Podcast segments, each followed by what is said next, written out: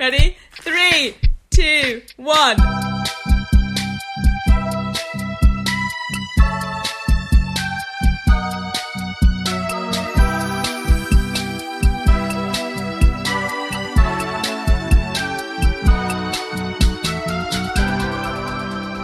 Welcome back to episode 5 of Artist Impressions.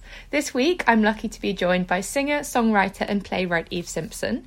And today is a really big day for you because it's four years since the release of your first EP. So, congratulations and welcome. How are you? Oh, thank you, Laura, for picking up on that. That's so sweet. Um, I'm good. Yeah, I'm really good. I'm in amongst lots of essay stress, Yeah. but it's a lovely, crisp winter's day, um, and I've got a cup of tea, and I'm talking to you about wonderful things. So Aw. I'm really good. How are you? Good. Yeah, I'm well, thank you. Yeah, same that the sunshine has improved my day as well. So, your music, lyrically, it covers really wide themes of love and feminism and friendship and austerity and youthfulness, and much of it has quite a folky style. Um, I was wondering how you would describe your music. Yeah, so I think it's gone through so many changes over the past few, well, four years really. Um, I suppose four years ago, um, when I was how old, seventeen, it was very much. Um, I used like my music as a chance to be heard. Um, Yeah. like I was, I wasn't like a quiet teen or anything like that, but I found it. I've always found it incredibly hard to say how I feel in any scenario. Um, so Yeah. music and songwriting was literally my medium of doing that, and kind of the only outlet for me to do that. So I think at that time it was it was very um, observational and politically engaged as to what was literally going to like I could see going on around in my community. Um, and then on the other side of that, it was very sort of introspective of, oh, what are these feelings I'm feeling for the first time? Um, it's what it's like being a woman as well. Like, why am I why am I feeling like this in this scenario? Let's think about this scenario a little bit more. It was like the first times for everything. Um, so that's I'm very sort of protective over that first EP because it's very Yeah. raw in my first engagements with um, sort of like social inequality, like seeing it around us, um, you know, ex- experiencing uh, so- probably forms of discrimination as a woman, um, and also just experiencing feelings of of first love and um, I don't know, like the kind of how that forces you to critique your own self when you're that young Yeah. too. Um, so yeah, that's probably I've gone from sort of that starting point to where I am now, which is very I've like gone through this transition of being like 18 to now being 21 and I think that covers so much. And I think that age difference is very rarely talked about in how how much you mature how much you grow up. Um like I, I, I don't know about anyone else but when I was 18 19 I felt like I was so grown up and I, I knew everything that could possibly happen in the world and I was ready for anything. And I'm I'm 21 and I'm like oh I feel so young. Um so I think now I'm very much sort of um I'm going through like a new sort of development in my relationship with my own songwriting and that it's very much like it's it's much more I I don't want to say the word nuanced with referencing songwriting but it is like I take more time to really commit myself to a point of view in a song. I take more time over my own feelings or give them more time or sit with them just because of experience um so I think there has been such a big shift in how I write. The topics may be quite similar but they're just delivered in a more I don't know in a 21 year old Eve Yeah. way I Yeah. guess it's all I think it's generally just all about time Yeah. um Yeah. yeah You wrote those songs at such a young age, and particularly the ones about love and friendship. What does it feel like to listen back to your younger self, thinking about those things that are now sort of very much in the past for you? Yeah, I think I tend to like I I've only like listened to one of the songs from that EP today just because it literally came on as I was sharing it. um I suppose I probably listened to the singles that I released um when I was uh, nine, 18 and 19 more, which is Gloria, I'm Home, and High Mountains. And when I listen back on them, I kind of taken aback by how bold I am. And I, I kind of feel a little bit of nostalgia for I don't know that the youthfulness that you have to just say exactly how you're feeling sometimes.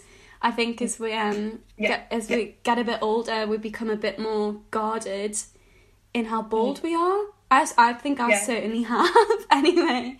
Um, so I guess when I listen back to them, I'm like, God, I would like to return to how um, bold I was in my commentary on something very personal, and I, I hopefully like hide it well enough that it's it respects anyone who it's about enough as well. Um, but I I do kind of admire that. But the reason why I did that as well is because I, I didn't have an outlet at the time to say these things. That was my way of saying those things for the first time. Um, I remember High Mountains. I was literally saying um, some of those lines for the first time in the recording studio.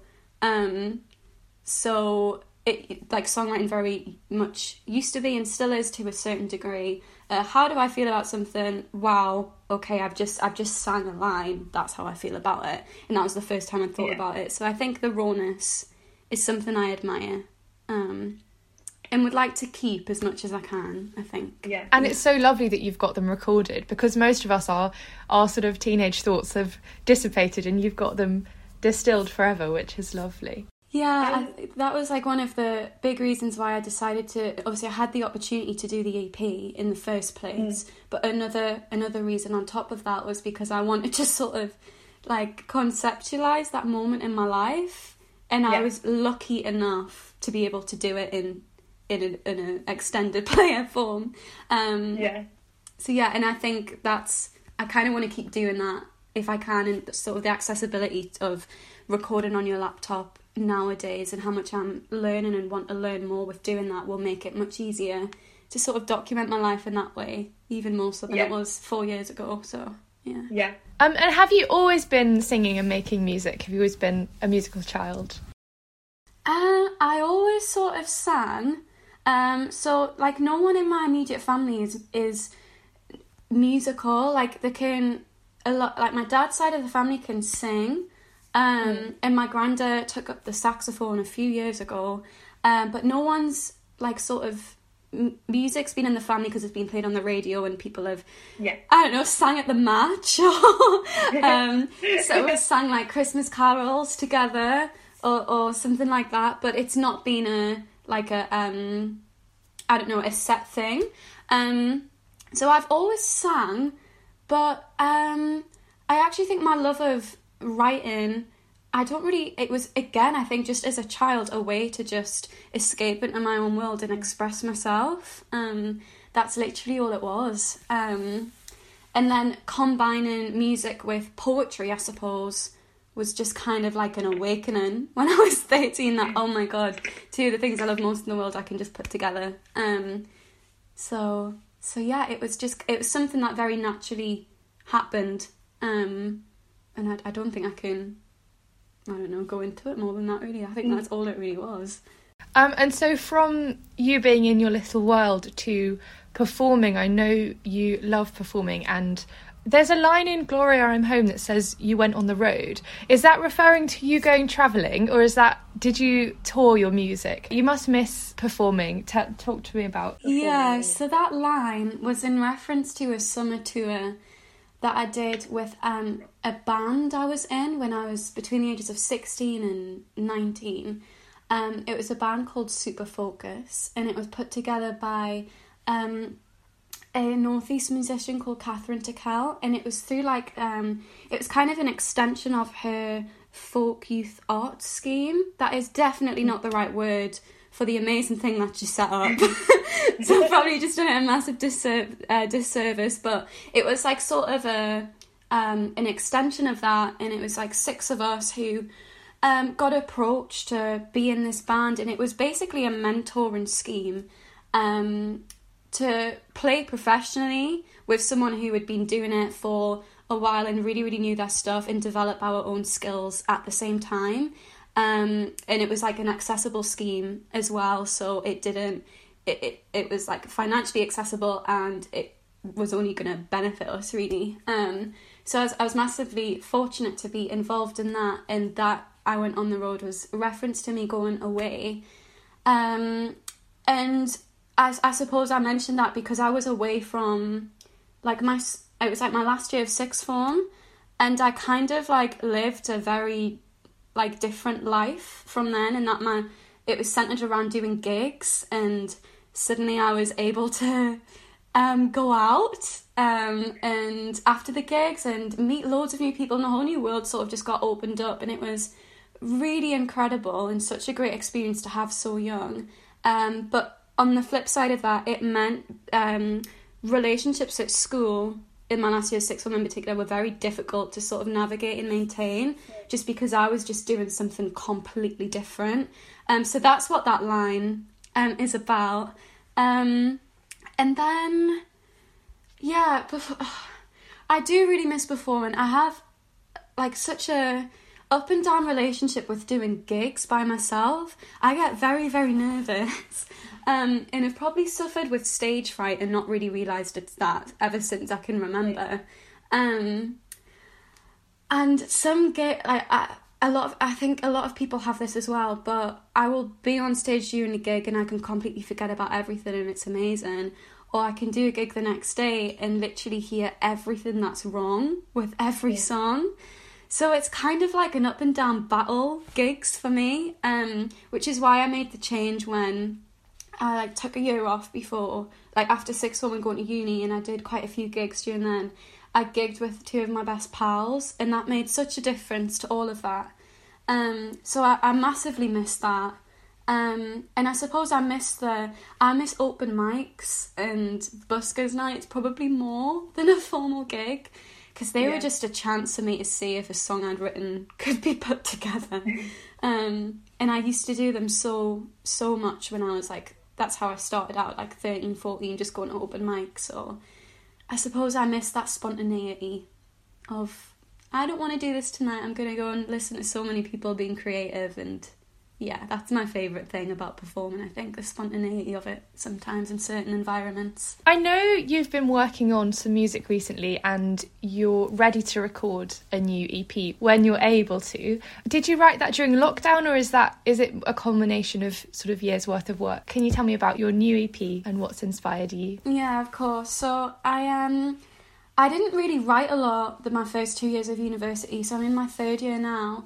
Um, and I suppose when uh, we all sort of well, university shut in March, I was fortunate enough I could go back home. Um, so it just I kind of just was presented with a lot of time and stillness. I think like a lot of people. Um, and I just it's just my natural thing to turn towards my guitar whenever I'm presented with a moment like that. Um, and I I wrote an album um in the bathroom over probably about over like the space of a few weeks, and it was literally just an outpouring of everything over the past few years. Um, I think so much like uh, university can be so busy and it's such a different environment and again, I keep referencing age, but I don't know, being at home full time and being 21 was completely different to being 18 and at ho- and uh, working full time but still living at home. So it was just a massive. I think, who am I now? What have I learned? Um, what have I been through that I that I I thought I'd been through everything apparently at eighteen, but what additional things have happened? Um, and it was such a selfish, self-centric mindset I got myself in, but it was just inherently reflective of everything, especially with the conditions that we were all faced with. It was again a lot of what is included in that album is like a commentary on of probably of the of the time and what we were going through, sort of March, April, May, June. Um, like in the original recordings, you can literally hear my mum opening the door to a neighbour who had made us garden furniture, and you can hear that whole conversation going on, and it's just lovely. Um, like I've I've secretly recorded our lockdown basically. um, so yeah, that was really nice, and then obviously, like, obviously, um, coming back up um, I didn't want to just abandon it all. Like I've got twelve tracks done. They're not produced or anything. They're just uh, rough takes. Um, and I've started a little mini project in my in my room in Edinburgh, all about first takes of things. Um, and I've I've started them on my um. I just I just record them with my little mic, and then I just pop them on my Instagram stories, um, just to hold myself accountable to like documenting my time at university because I haven't done Yeah. it. Um, and then I got talking to one of my friends who lives in Glasgow, and we're gonna. Um, we were meant to be recording um, about six tracks to make. Basically, I want to make the album into a like sort of extended EP. Um, about six tracks, and that was due to be recorded next week and the week after. But obviously, Glasgow's now on lockdown, um, so that's been postponed to the new year. So they will, I will record them in some format very soon. Um, but yeah, again, like I, I don't necessarily, I don't want necessarily look to release it with an aim of sort of advancing any solo career or or anything like that. I I literally do it as sort of little pockets of my life. Um, and just again, just keeping that thread running of it. It's my space to say what I want to say. Yeah. Um, Yeah. So yeah, that's kind of it all in a nutshell. Oh, and what what's it about? Um, I suppose it's very much about um, like uh, I suppose very basically who I am now. Um, The developments of relationships that I've been through. Um, and it- it's got a big sense of stuck between two places about it. Um, like I'm very attached to home, and I always will be. Um, but also I'm attached to Edinburgh now. Um, and this is this is a city. It's different. The demographic of the whole city is completely different. Um, so that's it. That's been so interesting to work into my my writing and how that compares with South Shields and Yeah. what that fun place is all about. Um, and you very generously said that you will perform one of your new songs for the podcast. What have you chosen to sing? So I will play after I just retune my guitar, which I'll do after I shut up. Um, this is a song um called "All Her Strange," um, and I kind of I've like nicknamed it in my head, like my little whisper song. Um, because when I was like 14, 15, um, and going to buskers nights and things, I used to get really anxious about how I couldn't belt or I couldn't sing massively loud or do any of the big, I don't know, Broadway um, finales. Um, but I've just, as I've got older, I've realised that you don't, you can sing as quietly as you want and that's still fine. Um, so yeah, it's a very sort of melancholy, reflective, nostalgic song about missing Edinburgh, um, but just being in a completely different frame of mind now and wanting to not be negative anymore and really critiquing how I've maybe acted towards people and like my actual effects on people rather than the other way around, which I think I used to really focus on in Gloria and in High Mountains. This is very much no what part of I had to play in things. Um which was fun. Terrifying. Just gonna tune it.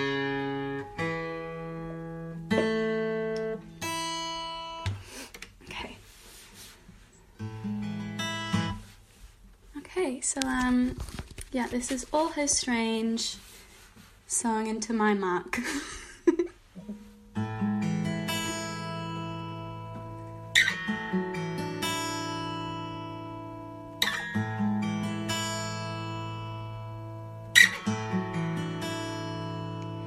Maybe I'm a bluebird I keep writing about.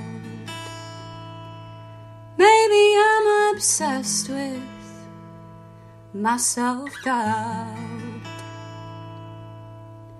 Tell me, is it raining where you are? I've missed the meadows in my Edinburgh heart. One, two, three. Maybe I want children, but I think I'm too young. Only realized my youth when I turned 21. Tell me, do you compromise your days, wishing away what you can't change? Oh, she's off again, writing without her pen, and all her strange. Just leave her be, let her be happy, let her be free. Cause I've not read enough to know what to say. So please don't talk like Hemingway. All these words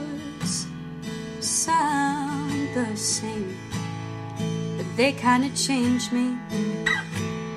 I cannot change. Maybe I've done wrong by people I should have loved. Tried less to impress whatever God I thought was above. Maybe I'm growing into my own skin.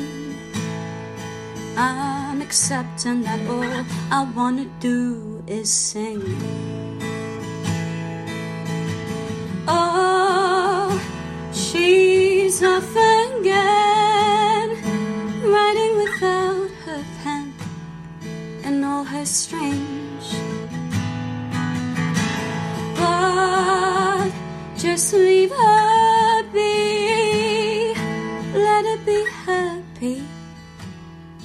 let it be free. Cause I've not read enough to know what to say. So please don't talk like Hemingway. All these words sound the same, but they kinda change me. I cannot change. Tell me, is it raining where you are?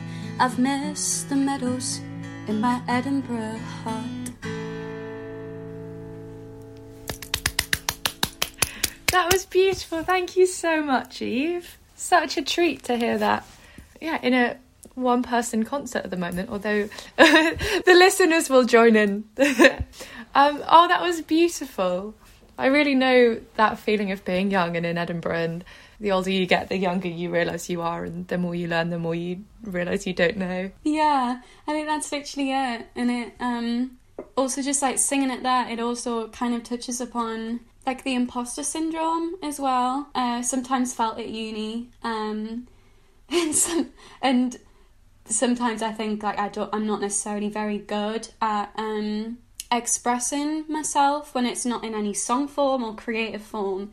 Um and I think that's sort of touched upon in it too. Um yeah, and it's kind of like asking everyone to stop using so many words that make me feel a bit stupid um, as well. So it's it's also like a, I think a bit of that is definitely crept into it.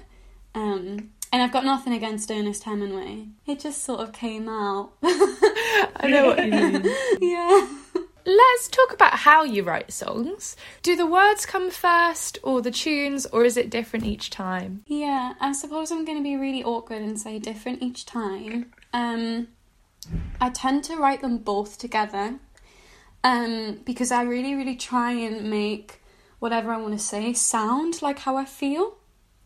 Yeah. Um, so when I sit down, like for example, the other night I sat down and the crags look. The, I've my view is the crags, um, which is delightful. Um, they looked really moody, and I was really tired, so I was a bit just like my eyes were fluttering a bit. So I was like, "Oh, was that a face on the side of the crags?" And it obviously wasn't, but it was just fun to play with. So then I just kind of got my guitar and wrote about faces on the side of the crags, but tried to make it sound like how it looked outside and how it how cold it felt inside. Um, so that's yeah, that's kind of how I tend to write most things. I suppose at the minute I'm using lots of different tunings on the guitar, Mm. which helps. Um, lots of like open tunings just to explore like different sides of my voice um, and to not necessarily push it as much because I just don't want to be doing that anymore. Um, So I potentially start more with just little riffs, uh, riffs or um, little chord progressions, and then just seeing how that feels and what can fit into it at the minute. I very rarely write lyrics and then put music to it unless it's for a play um, Right. or a, a specific project. I very rarely selfishly write for myself like that.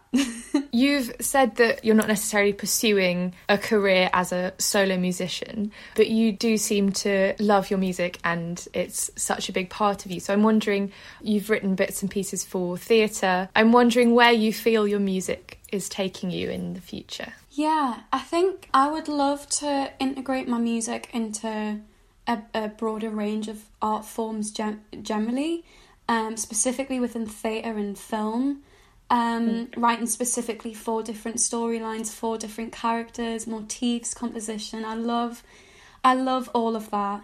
Um, I think uh, the the reason why I shy away from exploring a, a career as a solo musician is probably predominantly on how I perceive gigging and performing, um, and how much touring um, comes into that.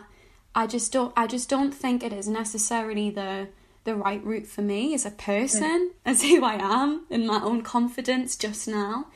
Um, but I'll definitely like still release and still gig if I want to. I just don't necessarily Yeah. want the monetary pressure of having to Yeah. do that. Um, but I think the way I sort of like so I definitely sort of want to work within the arts and what I've been using my writing for has been to tell stories and I love working um, with young people. So like over the summer I um, taught English as a second language um, to students in China. Um, and I use so much music to do that. Um, so integrating my music within both education and I think in like community arts based forums is definitely where I'm most comfortable and I get the most joy out of doing. Um, and then combined with different art forms as well, such as theatre, um, to tell stories that need to be told. Because I think also when you're songwriting and you only, this is for me, if I only am focusing on myself, I, I, I really question why why I'm doing that. I always feel Yeah. like I have to have a reason why I'm doing something that isn't just concentrated on me 24/7. It's good to have that a little bit, but Oh, I don't want I don't want my life to center around that just because of it doesn't fit me. Um, Yeah. it's who of who I am. Um, yeah, I hope that I just hope that answers your question. It's hard because I really just want to be like I want to work in everything in theatre and arts teaching, all of it. No, that was a great answer. Um, and this is a slightly related question. I'm interested in the relationship between your music and your theatre making and yourself as an activist for social justice. I know you've been involved in the Labour Party and Young Labour, and also you've held the position of anti elitism officer at your student theatre. And in your early music, there's sort of plenty of political threads, and your recent play, Twice Over. And I'm wondering to what extent your, your art and your politics combine for you. Yeah, I suppose it comes down to how I view uh, social inequality um, within society and also identity. Um, So I suppose with uh, social inequality and art, art is just is always presented itself as such a accessible and viable medium to to for protest essentially. Mm. whether that be in like a very like minimalistic form as in you write something about the structure in society that you think is wrong and then I just sing it. Um I mean it's it's not much of a protest but it's still a personal little protest about something an inequality that exists. Um so I think art in whatever form music theatre film um other non-traditional formats as well um, is such an obvious way to talk about um, that which isn't right, I suppose. Yeah. Um, so very basically on that level, that's sort of why I've in, like felt the need to link the two because they are inherently linked um, Yeah. whenever I write. Um, the other side of it is is identity, and with I think it's hard to distinguish between like identity politics um, and all the pros and cons of all of that, and then using your identity to fuel something like your art. Because I think using your identity to fuel your art is so hard not to do, and I don't necessarily think it's a bad thing. So, for instance, when writing Twice Over, that was like a big that was a big change for me in how I perceive myself within the world. Um, Because be, before writing that play, and I suppose coming to university, I've never really considered what my I've never really considered um, engaging in conversations on class or um, socioeconomic inequalities um, because I, I just I kind of didn't feel like I was in a situation where I needed to do that. Um, But I think once I got to university and, and wrote and co-wrote Twice Over with Jane, it was like I am naturally writing about my family, my family history, and also potentially experiences of classism at Edinburgh Uni. So it's kind of like, what's going on? I'd like let's maybe think about this a little bit more than I am and confront it a little bit. Um, so and this is cropped up in my songs like earlier than I've maybe thought. Um, but just just thinking about like where I've come from, what I come from, um, what my what my family history is. Like literally speaking to my grandma and my nana when who when I wrote Twice Over, it was based off conversations with my grandma, my nana, and my mum. Um, and bits of verbatim from them. The name itself came from my mum saying, "I've um, like worked in self employment now, and I've been my own boss twice over." So we literally stole that from her without con- informed consent, of course. Um, um, so that was just an eye opener because it really, I learned a lot about myself, and because so much of who you are is to do with the people you're surrounded by, I suppose.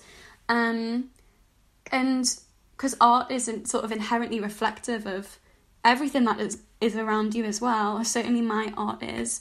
It all it all just naturally came together, and I think there's a lot to be said about fixation on identity politics, specifically within things like the labour movement. Um, I have been involved, very involved over the past year, but I'm kind of distancing myself from it now because I think I genuinely think there is um, more complexity to the world than partisan politics, maybe more to offer that I can offer individually, specifically within community-based activism, than aligning myself with a version of something that I might not necessarily always agree with. Um, but identity politics is also necessary to some degree when there is a part of you that doesn't fit with the world, and that is other the um sort of a, a white middle class um westernized concept of the world. If you don't fit that in some way, um then I don't know. That then it's it's gonna be part of you. You you can't necessarily shy away from that. Um so yeah, I guess that's just been intertwined in my sort of music and activism and in the fields that I want to work in are grassroots and community based, I hope. Um so yeah, it, it all connects together and then definitely not separate things. And I'm even trying to combine them within like my academic studies now. Um like I'm I'm doing a little project at the minute about social inequality in arts participation at the Uni of Edinburgh. Um, and it's been so interesting um, to look at, and it's yeah, it's, it's especially within something like academia and a higher educational institution and an elitist institution like Edinburgh.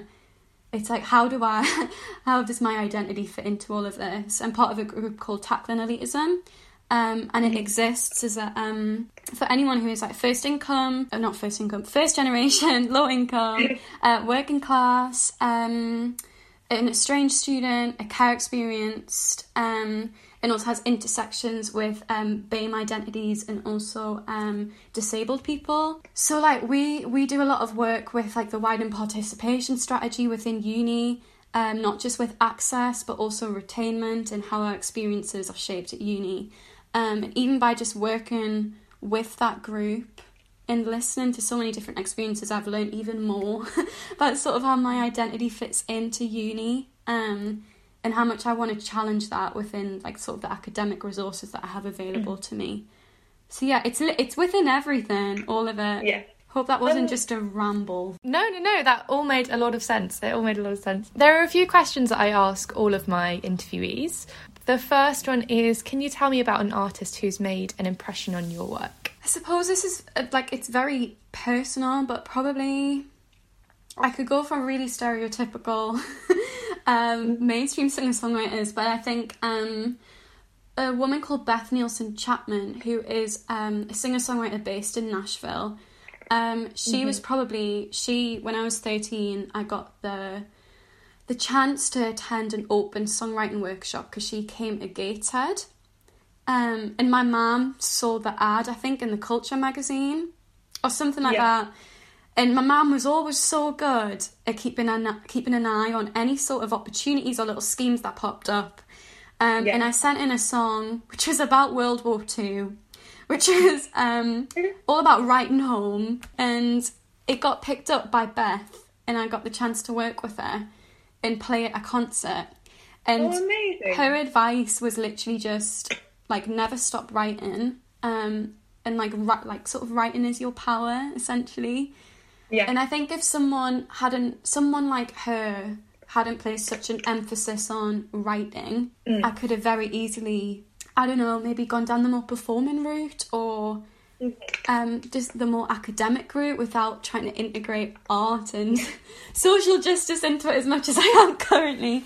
Um, but just by her saying that, I think she made such an impression on, like, writing is is what like I've maybe got to to bring to anything I'm involved in. That is sort of my thing. So she she probably has influenced nearly everything that I'm currently doing alongside lots of other people but she she was the first one to definitely make a point of that yeah You have sort of answered my next question, but the question is What impression do you want your art to make on the world? I'd probably say very basically for for anyone who was involved in working with me or listened to something that I'd written, read something that I'd that I'd wrote, um, just that that it's okay to be heard like that, um, because I think that's what writing and art, music, like gave to me. Like, like literally just a, a chance to say what I wanted to say and to, to feel what I wanted to feel. So, just that that it's okay to be heard, however quietly or however loudly that you want to be heard. Yeah. Lovely. And can you tell me about a piece of art that you would like everyone to encounter? You think it would make the world a better place or help people understand something? Yeah, so I had a I had a really big think about this when you sent this question through because there are so many that I could I don't know that I could talk about. But I think one which I think summarizes everything that I think is important in the world, um, especially on this sort of concept of community and um, grassroots activism, I guess, um, is a is a piece of art um, by s- uh, a group of people called the Masbro Elders Project. And basically, over the summer, I got a chance to work with Stellar Quines, which are a um, Edinburgh-based theatre company um, and production company. And I did some writing for them and interviewed some people. I um, wrote about this. It's uh, working with the Masbro Centre, which is in Hammersmith, and it was initially meant to be a collaboration between the Masbro Elders Project and Bush Theatre. It's called Our Place, Our Time. It was due to be staged, I think, in March, but COVID meant it couldn't go ahead. Yeah. So they worked with someone, I think called Will Hudson, and another filmmaker, on making this film called, and I think it's just seven minutes long, Our Place, Our Time. And it's it's all about the people who attend the Masbro Elders Project and what they what their interpretation of home is. Um, just like the four letter word H O M E, specifically like exploring community, friendship, age. There's a beautiful bit about like degeneration of of the body and also what home means and care home, which I think is so relevant and pertinent at the minute. Um, and I've written down some of the lines that are said in that film, um, one of which is turn this place into my space and they turn it into this lovely little motif. Um, Mm-hmm. And I think it, it's sort of all about like home for some people is not necessarily where you're born. It's not the people you grow up with. It's it's actually just where you feel welcome. Um, and I think one of the last lines in it is, I will be accepted, I will be loved. And it's just the most beautiful um, seven, I think, seven, eight minute piece. Um, and it's it's all coming from people who are elderly, um, who are involved in this uh, community, um, and people from all walks of life. And it's just it's just gorgeous. I just think everyone should see it. Um, it'll soothe you, it'll calm you, and it'll also just I don't know. It just reinforces what's important to me, um, and the the power of sort of grassroots based art too on giving purpose, given structure, and given given life to to community. I always uh, leave a little bit of space just to talk about anything you want to recommend to listeners, anything you've been reading or listening to or watching and enjoying to share with share with listeners. Yeah, so I'll try not to bore you all with all of the reading I've been doing for my essays. Um, I don't want to say The Crown, but I have been watching The Crown. No, but I have I have made a note of something that was really cool, which I came across a couple of weeks ago, and I think I've I've even talked to you about it, Laura, already. Uh, but I don't know, it might be it's something a bit a little bit different. Uh, for one of one of my courses, we got asked to write a very like non-traditional essay predicting a conversation between two feminists, um, and I decided to predict a conversation between Bell Hooks and uh, Judith Butler. Amazing. But from from that whole um, assessment, which was honestly the coolest thing I've had to do at uni, um, I read a, a chapter called "Is Paris Burning," which is chapter nine in a book by Bell Hooks called "Black Looks, Race and Representation." And in that particular chapter, she comments on a film called "Paris is Burning," which is made by Jennie Livingston, um, who's a filmmaker, um, and it documented the underground drag balls in late 1980s New York. Um, and it is it's a wonderful commentary. It's a constructive and a critical commentary. Um, but the reason why I love it is because um, just the way that Bell Hooks writes is that she prioritizes accessibility and that she centers her whole work on accessibility um, because that's just like crucial to changing all the structures in society. Um, and I don't Yeah. want to go on about what she writes because I don't want to discredit her work by attempting to summarize it because it's just too important to miss any of it out. Um, but it's it's very powerful and it's critical and it's really nice to read something about how people are represented, but also something that's so attached to the media and film and art. Um, and it's not it's not strictly academic in a, in a traditional sense, but is very much a critical commentary on a piece of art that maybe on the surface I would have thought was important. It is important, but uh, potentially viewed in a completely different way is Yeah. um is just much more is it needs to be perceived much more critically. So yeah, I don't know if that that's just a it was a really it was a really good read. Um so for reading wise, probably that. Um uh, but I will definitely be watching the Dolly Parton Christmas musical that's been released on Netflix. I did not know that was happening, and I'm very excited for that. Yeah, I actually can't wait. That I cannot brilliant. wait. And it's just even better that Dolly Parton has basically helped fund the COVID vaccine. Yeah, that's so true. so I think we should all watch it for that reason. Alone, Yeah. It, really. Finally, before um, we bring the interview to a close, is there anything that you wish I'd asked you about? Anything you want to bring up? Oh, I suppose it, it would be nice to talk about like how maybe how the like the the whole this whole time and period in life has affected I don't know creativity. Yeah, I'm just I'm just a bit worried, as everyone is, but a little bit worried about what stories are going to be told for the next three or f- two, three, four years. Um, like what narratives are going to be given space. Um, Mhm. Because I think things were I think so much has so much has changed and I think so so many of us have woken up to what more things need to be changed as well. Um, but it's just like that momentum that such a disruptive time has maybe given given some of us.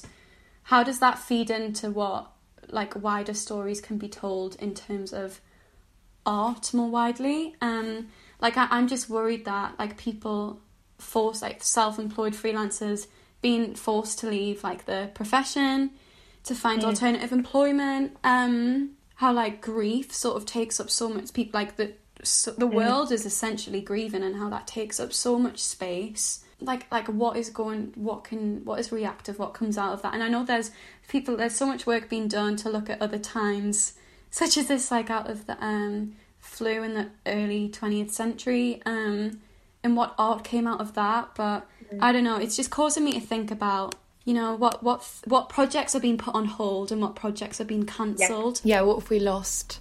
because there's a, I think there's a difference and I think that there is space to shout more about that difference. Um because I, I I don't know I think there's some very important stories that are just not going to see the light of day um because there is an opportunity for them to be platformed so I suppose I just probably wanted to mention that. Um, but I suppose it's when when we've all got the individual energy, it's it's probably up to us to I don't know dig deep into the resilience and find new innovative ways of ensuring that those narratives do do get told. That was really interesting and really worth saying.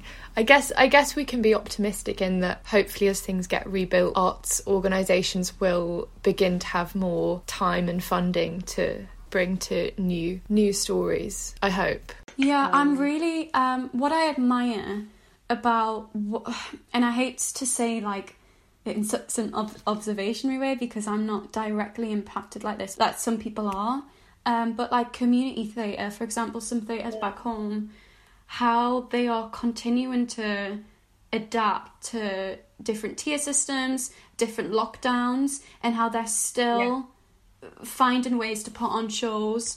Um, I saw an article the other day in a local newspaper about a production of Hansel and Gretel going on in a socially distanced tent, um, outdoor performances in winter, um, Yeah.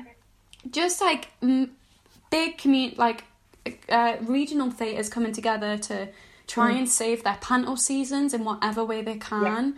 I massively, I, I just, I just find it so. It's crucial and it's necessary and it's people's livelihood. So I don't want to romanticize it by saying, "Oh, I find it so admirable," but I, I just there is something in this that that level of resilience which should be admired. It shouldn't be necessary, but it should be admired. Um, and just I just hope like regional theatres and regional like arts based organisations are just centered more in the conversation mm. going oh, forward yeah. after this. Yeah. Because they they are the heartbeat. Even like when everything Yeah. sort of went quiet and everything had to go online, they were the first to sort of adapt. So they have to be the centre. Definitely. on. So The London centricity of theatre is such a shame because regional theatres are so crucial and also such a resource for sharing ideas. So yeah, optimistically, it would be nice to mm. to talk about how to recenter the whole mm-hmm. conversation and prioritization of them. Yeah. I agree.